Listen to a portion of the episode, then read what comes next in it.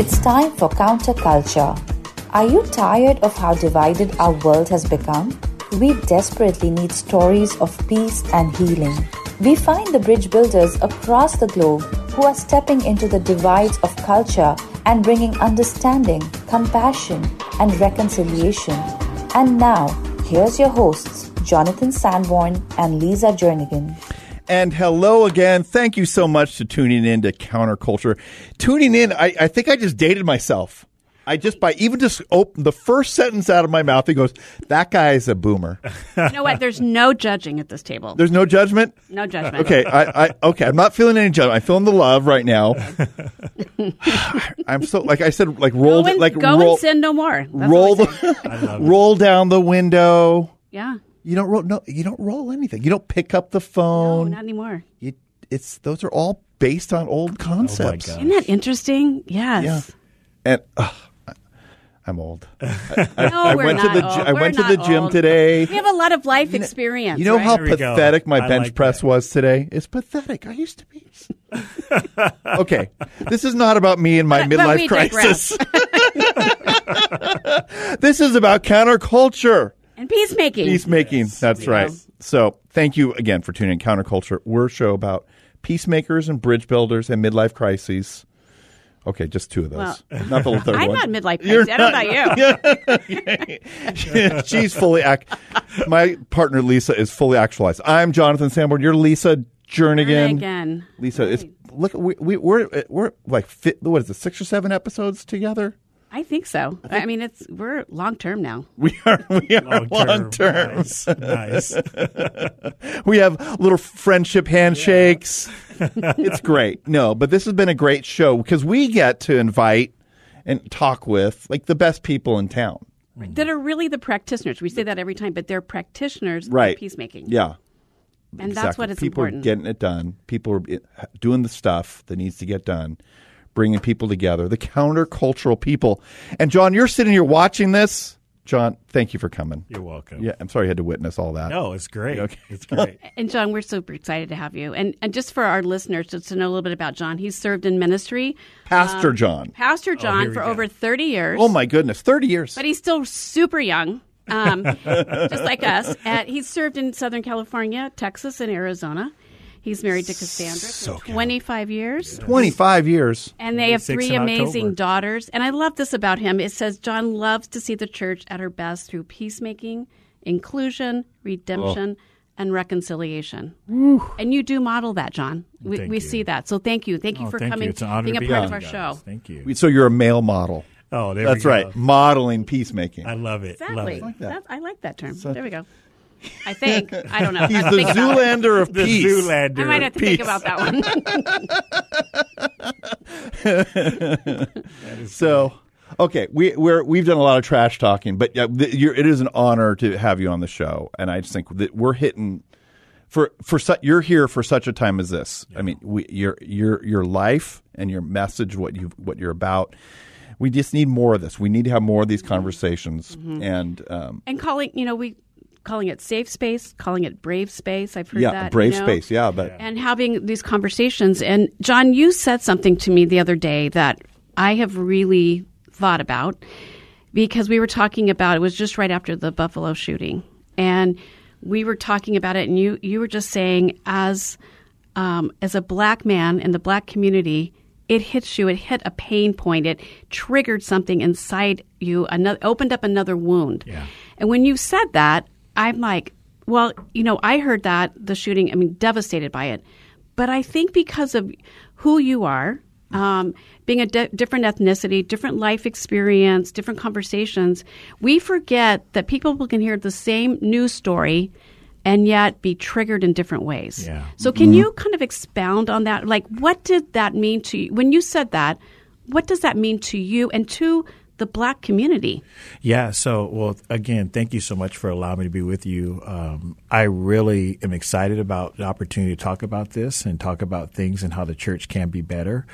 And so, we think about that Buffalo shooting. Uh, a lot of different things came emotionally towards me. Uh, it was the anniversary in my mind of another event that happened a year before with George Floyd. Mm. And so that was one trigger. That was one one kind of jolting emotion that you felt. And then what happens after that, it doesn't stop there. So uh, picture yourselves being in a vehicle and you kind of bump into the person in front of you, that jolt, okay? Mm-hmm. But then you realize as you process all the other things, oh my goodness, here we go again. You start to recognize the person that you were ended is somebody you know. Mm. You know, so it's one thing to get in an accident where you're you're going through and you hit someone. Oh my gosh, I got in an accident. Oh my gosh, I know that person. Oh my gosh, in the vehicle is a small child. So all those different tiers of emotion that happen. I I'm now jolted by an event. Now I'm realizing the motive of the event because mm. it wasn't just a shooting; it was a racially motivated shooting. Mm-hmm. And so then you go from that to and we know that because of the manifesto. Oh my gosh. right? Is that the right. manifesto? That isn't just some arbitrary Thing. Yeah, and I, am not, and I'm not being insensitive to. You hear shootings all the time now, unfortunately. Sure. But then you add to it, okay, now you realize it's a racially motivated, and then it, then it's kind of like, oh my gosh, and you you hear about this manifesto, and you hear about man his intent, and so all these different things. So you were in that you were, you were in that vehicle. You realize that you know the person. You realize there's a child in that vehicle. Mm-hmm. Oh my gosh! And so and then you have to process because and I really appreciate you know being a safe place. You you want this to be a safe place to as you lead through this. As pastors, we have that tension of okay, how do we lead through this? How do we uh, challenge? How do we encourage? And how do we move from this this pain. Mm. And so uh, you're right, Lisa. It was it was very much traumatizing because it was like uh, it just triggered. It just brought out all the emotions. And in the back of my mind, that small voice is, "Oh my gosh, here we go again." Mm-hmm. You know, George Floyd, then another shooting, then another shooting. You just kind of you're processing so many different emotions. And then you get the. It seems like the, these same cycles of debates then yeah. happen, right? And that has to be also just compounding the. Yeah you almost like you i almost like if i put a sentence out there you expect a certain response yeah. is that, do you have that experience yeah you expect a certain response and then and and now i've been doing ministry long enough to know okay so i know my my brothers and sisters of color are going to respond one way and i know a tension that my white brothers and sisters will navigate is is going to be a certain way. Mm-hmm. And so leading through that and managing those tensions, I know I'm going to have a different response for different people, but then there will be a, a few people who will want to presume who will want to presume, okay, what that really wasn't something that it was, or mm-hmm. make light of it, uh, minimize it, and to sit in that, but also lead through it and help people understand that we're all brothers and sisters, whether we be people of color or not of color, we're all brothers and sisters, and mm-hmm. we as a family to grieve together. Mm-hmm. So well, and I think one of the things that was interesting to me because that that trigger comes from history. Yeah, and we are, I think, a lot of us, even the white community, are we don't really think about the historical narrative that feeds into that. And it's like you said, here we go again. Yeah. And so it just it just keep the layers just yeah. keep mm, building, That's keep well building. Said. And so at some point you're like, how do we stop this? Like, uh, and like, what is appropriate conversation? Because as we know, being in a, um, you know, you're in primarily a, a white yeah. church, leading as as a black pastor, yeah. and it, you know, you have people, and we all know it sitting in our churches that are on totally different sides of the aisle on this. Mm-hmm. But how do we bring that's our challenge is how do we bring people to that common place to see that you know we're all image bearers of Jesus yes. first and foremost. Yes. But how do I you know how do how do I start to see life through your lens to understand that was a great you helped me understand that going I've never thought about that. Mm. Yeah, it's it, it's uh you you kind of are it, it's proximity. You know, mm-hmm. proximity. When you're able to sit close and to sit with someone in their pain, you know, it's just different versus watching something on the news or hearing a commentary and uh, or developing a perspective that is not letting you be with that person. And so, uh, what I mean is this: as you think about a, uh, for those of us who are listening right now, and you have, and you are a, a, a, someone who's not of color, and you're hearing this happening to someone who is of color, to sit and imagine and and be in proximity to where they're experiencing their pain.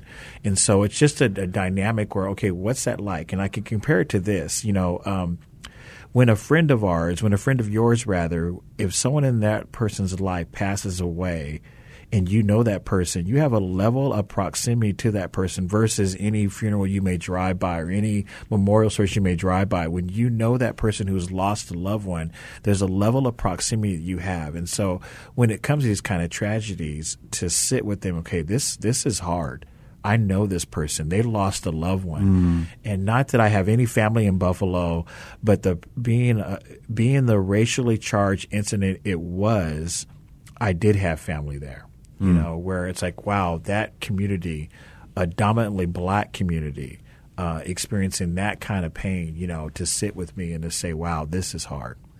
So pro- that proximity um, observation is profound uh, I, I, think there's a lot of depth in that, and it, it the, that, and I conceptually, I'm trying to wrap my mind around that. That makes a lot of sense, but but helping people to flush out this proximity, yeah. just step step into that a little more because there's a lot there. Yeah, it's just it's an interesting thing. So, gosh, if we had another couple hours to talk about, you know, we, we get, can arrange that. Oh we can do. Goodness. We got. I know people. We can we can pull this off. we get a really interesting perspective of the black experience based on sports, mm-hmm. based in media. Yeah. You know, uh, we have celebrities that we follow who we right. enjoy. And so it's easy for us to think that we know uh, the black experience because, hey, I, I follow LeBron James or I like Jay Z's music mm-hmm. or you know, whatever it may be, or Oprah Winfrey, these iconic people. And what's the danger is we think we have an opinion or a perspective or a knowledge of the black experience versus proximity is when you sit around the table and you listen to the conversations and you see the tears, you see the pain, you're you're doing life with them. It's a different mm. perspective.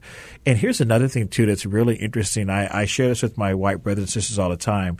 Black folks are just as diverse as white folks. Sure. You know, we, we right. just think like, oh, so you like this and not you like this or yeah. whatever stereotype comes to your yeah. mind.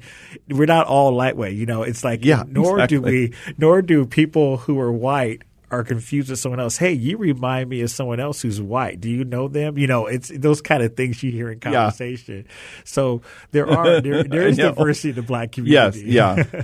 so we don't have an expert uh, perspective. You know, I I, uh, I, talked to Lisa about this a while ago.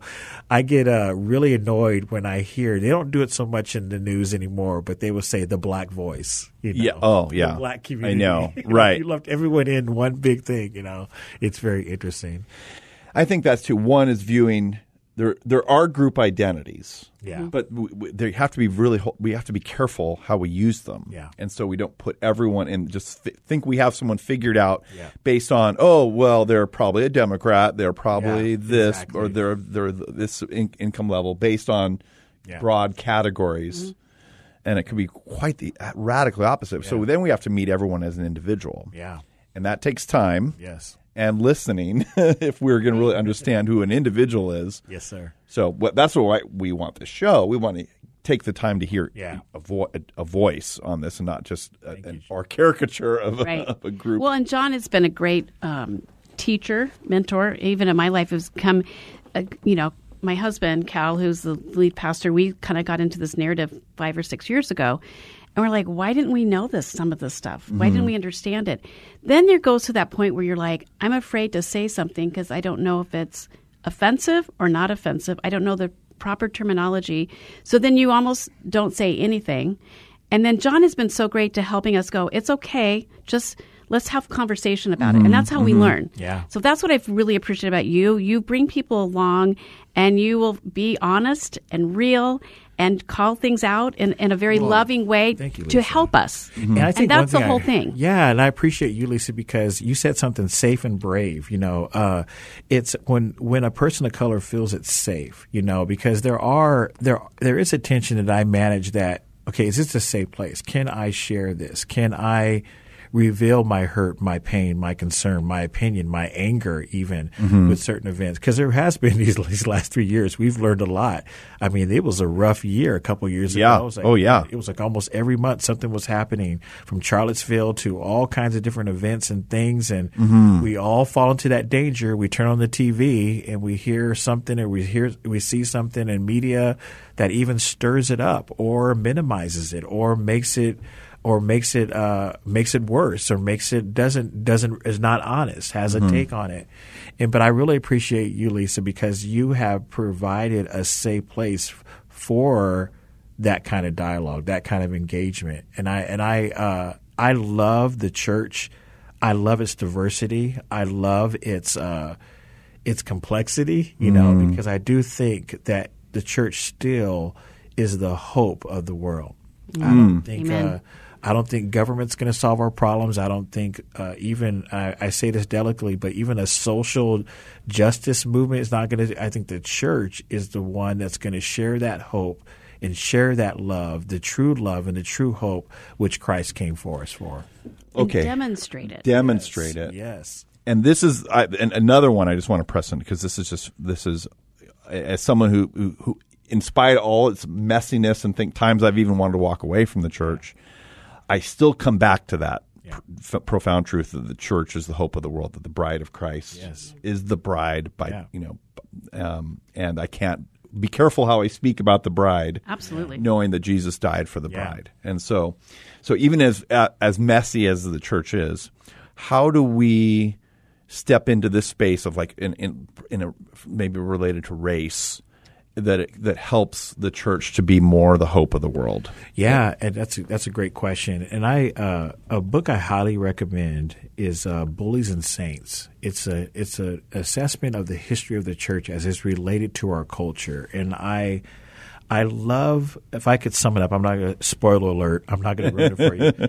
But basically, you could summarize this: the church was at its best when culture was at its worst. Mm. Mm-hmm. The church was at its worst when the culture was going well, if that makes sense. It's kind of mm. like this really weird tension where uh, when the church had power and it had influence, Yeah. they were behaving poorly. Yeah. But when the culture was circling the drain, so to speak, and Yeah. doing things wrong, that's when the church rose up. And I, and I say this because the church has always been counterculture. Yeah, yeah. Uh, there are things that we now take for granted that the Mm-hmm. church brought up, like okay, women. Okay, no, they're they're they're important. They're valuable. Children, they're valuable. Uh, uh, generosity or charity came out came from the church. Hospitals came from the church. So we have kind of gotten this space in 2022 where we think like, okay, we're going to fight. No, we're going to rise up mm-hmm. and pres- and be a champion for hmm. things that the culture is not championing. Uh, we're going to be a voice for the culture is not bringing a voice to. We're going to be the the we're going to plead for the widow. We're going to be hope for the poor. We're going to be hmm. good news for everyone. Mm-hmm. See, and I and I, I often say this a lot. I think I I'll probably share this very soon from the stage. You know, good news should be good news for everyone. You mm-hmm, know, mm-hmm. we love that salvation. Good news is salvation, but there's so much more. Good news is justice. Yeah. Good news is inclusion. Mm-hmm. Good news is hope. Good news is bravery. Good news is much broader than what we try to confine it to. Yeah. I, I call it that salad bar theology where we kind of like, oh, I like this stuff, this stuff. Oh, what's this over here? That, Yeah. That justice stuff makes me feel uncomfortable. Right. You know, so when it comes to race, uh, I do think we have a great opportunity to lead the way of what because we see, like Lisa just shared, we see each other in the image of God. Mm-hmm. That these are all God's children. God has a paintbrush. He made us all different Mm-hmm. shades. You know, I like those Crayolas that have all the different Yeah, colors. right. You know? It's like that's God's. He's a, a masterful artist. You Mm-hmm. know, and it's just what a great opportunity for the church to lead the way for that. Mm-hmm. Well, it's a great opportunity for us, like you said, in the early church, like culture and stuff, to reclaim our identity. Yeah. Right? As the beloved community that did creative things in love that that were countercultural. Yes. And that's how that's why we're sitting here today, because what that early church did way back then when culture was horrible for them, they rose up. that's really, and I think we often lament our influence in culture. Oh, you know, Hollywood or, or you know, p- liberal politics, or we're, we we don't have the places of power we think we need in order to achieve kingdom work. But it's, the opposite actually might be more true. Yep. That we actually can accomplish more in the places of less power. Yeah. So no, there's a lot in that. Yeah. there's a lot in that. Great opportunity for us. Great opportunity for us. So I, do the categories. I mean, so I had an, an interesting conversation with a friend of mine, and he was saying, I have a hard time even deciding if I'm black or white because he has a black father who had more of a traditional Afri- you know, African American upbringing, and then but his white had a white immigrant uh, mother. And so sometimes do we, are we are we using the right categories when we even when we say black and white? Almost like we like again, it creates this it, it, like it helps us easily to define, but but not everyone even defines themselves in that way. So help me help me think about that. Yeah, that's tricky because I've watched the evolution of different words, and so uh, a couple years ago, um, uh, I think it was on, I think Apple um, produced a, a documentary called 1971. And it was eerie because the things that were happening in 1971 with civil unrest, with the music and everything occurring, could easily translate and be Really? in 2021. Wow. You could take you could take the president we have in 1971, the president we had in 2021, and they were identical. The things that they do that they were doing socially. But I, I say all this because you watch this, and you know there's been an evolution of what you call people of color. It's been Yeah.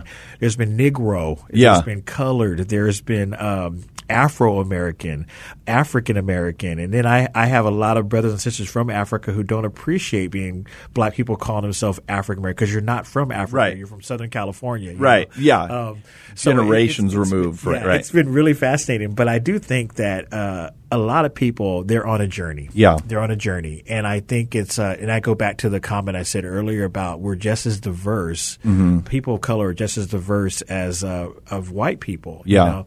and so I do think they're on a journey. So that your friend you mentioned that I think as they get uh, they realize wait I, I do identify. For example, Tiger Woods when he Yeah. first came onto the golf scene, he he called himself Cablinasian, I think, you know, and he realized Real- you know, okay. yeah, he had Yeah. like this really interesting take, and we're kind of like Tiger. Yeah. you, you have kinky hair. Yeah. you got full, you're you're black. Okay, Uh-huh. I'm sorry, but so people are on a journey with that. I hope that answered your question. Right. particularly. Yeah, it's just Well, it doesn't fit in. We want everything to fit in a category. Yeah. And it's like the best thing is to ask people, how do you identify? Yeah. A lot of times, right? Yeah. And it's and they have a feeling or what they what they sense. A lot of times we want to project onto them who they are, not just eth- ethnically, but just Yeah. you know, you're this person, you're that person. So going, no, I'm not. It's like how do we let people tell us who they are? So what? What? I mean, we're getting we're running getting near the end of our show, but I, this category is, is this categorization that people do. What, like maybe in your understanding or theology, why do people default to that so much? That's a good question. I think it's so funny. Uh, you triggered. You said a word that triggered something to me, Lisa. That identity. We want to identify with something. We want to have. Uh, you know, we're we're on this journey where okay, do I identify with the sports team? Do I identify with the brand? Do I identify with the band? Do I mm-hmm. identify with you know? We want to have the identity, and I do think that if I was to peel away the onion, you know, we're all image bearers. Mm-hmm. You know, you don't mm-hmm. need an identity. You don't need to sh- share where you're from or what you're all about, or you know, we're all the children of God. And so, I, but I think God's children, we just want to have a, um, we want to have like something that we can rally around. And what's happening in our culture now, we're uh, I, I'm excited about because we have white people becoming a voice for people of color. They're identifying with justice. They're identifying with inclusion. They're identifying with something that's beyond what they may look like. And so it's it's tricky, but I do think we just want to identify with something. We want to have meaning and purpose. And and so in your own identity, I mean, you you you you have multiple ways you probably identify yourself. Yeah. One of them is gender. One might be race. One might be your faith. And some and some of them you might actually put on a higher Yeah. pedestal than others. Like I don't. That sounds weird. I don't know if that sounds weird, but tell me what you think about. Yeah, it's it's very interesting And because it's a huge question. Well, no. I, I find myself really navigating that tension in a, different areas because I uh, am an extrovert to a fault, and Yeah. I, I, I always want to make that person feel welcome when it comes to interacting with them. I want to find that common ground, that connection. So when it comes to a sporting event, I'm gonna I'm gonna take talk about sports. A favorite Mm-hmm. movie, you know, I'm a Star Wars nerd, and so I'm gonna I'm gonna start using words that I like you more now. I'm going to say, you Yeah. just said the magic word. like I Force is strong with this well, one. like even even Lisa's caught me on Sunday mornings when I'm dialoguing. Hey, did you see the Obi Wan thing? You Yeah, know, that's but, right. But that's connection. It's connection. It's like it, it goes back to being seen. I see you. Mm-hmm. Yeah. I get you. I'm like you. Find that common ground. And I and I do think it is a complex question uh, because I do think we find ourselves trying to connect with one another, trying to be that bridge builder, trying to be that that common thing that we have going on. Well, I think it's one with uh, identity. We're trying to create a collective identity as Yeah. peacemakers. As peacemakers. Yeah. What if we all said we're collective? We're peacemakers. And what does that look like? This has been a great discussion. I think. I think. be- Well, one, this has been a great discussion. Two, you like Star Wars, so you, we want you back for another show right after this. You'll have you on for the next one because there's there's so much more to go Part here. two. Part two. So stay stay tuned next week for part two. John, Pastor John, thank you for being on on, on Counterculture. We really appreciate you and look forward to continuing this Oh, conversation. thank you. Thank God you so bless. much for having me, you guys. Thank you for listening today. Counterculture is made possible by Amplify Peace, educating, immersing, training, and launching peacemakers to build united communities. And by Care Portal, a platform connecting the needs of children and families in crisis to the local church.